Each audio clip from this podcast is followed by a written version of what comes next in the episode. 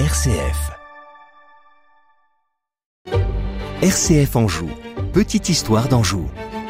Les petites histoires d'Anjou en compagnie d'Elisabeth Véry. Bonjour Elisabeth. Bonjour. On va continuer de parler de la fascination pour les voyages d'exploration et notamment pour les voyages outre-Atlantique au Canada dans cette chronique. Oui, aujourd'hui je vais parler de la manière dont se sont engagés ces voyages très nombreux des Occidentaux de l'autre côté de l'Atlantique au quinzième siècle. En effet, l'élément déclencheur, ne l'oublions pas, ça a été la chute de Constantinople en quatorze cent cinquante-trois.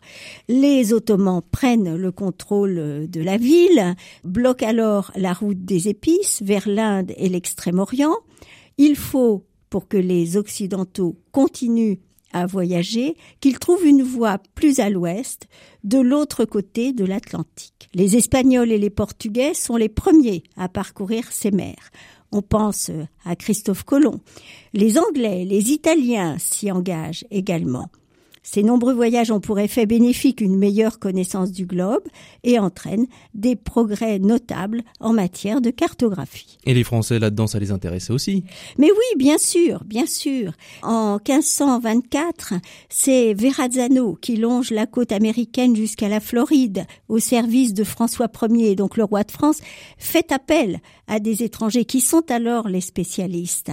Et euh, Verrazzano baptise Nouvelle-France l'arrière-pays qu'il découvre. Il faut attendre quinze cent trente-quatre pour qu'un navigateur originaire de Saint-Malo, Jacques Cartier, débarque à Gaspé et prenne possession du Canada au nom de la couronne française. Tout au long du seizième siècle, la présence française se fait de plus en plus importante au Canada, sur la côte atlantique et dans l'estuaire du Saint-Laurent. On voit des centaines de bateaux bretons et basques qui viennent pêcher la morue et la baleine. Avec les guerres de religion, la France délaisse quelque temps l'Amérique du Nord. Mais à la fin du seizième siècle, c'est par la fourrure qu'on revient au Canada. L'intérêt pour le pays renaît, les marchands français font alliance avec des populations indiennes comme les Hurons. Samuel Champlain poursuit les explorations et oriente ses efforts vers l'Acadie, les rives du Saint-Laurent, avec la fondation de la ville de Québec en seize cent huit. S'il n'est donc pas étonnant que plus tard, lorsque Jérôme Le Royer de la Dauversière a la fameuse vision qui conduit à la création de l'équipe de Montréal, ce soit aussi le Canada qui l'est en tête.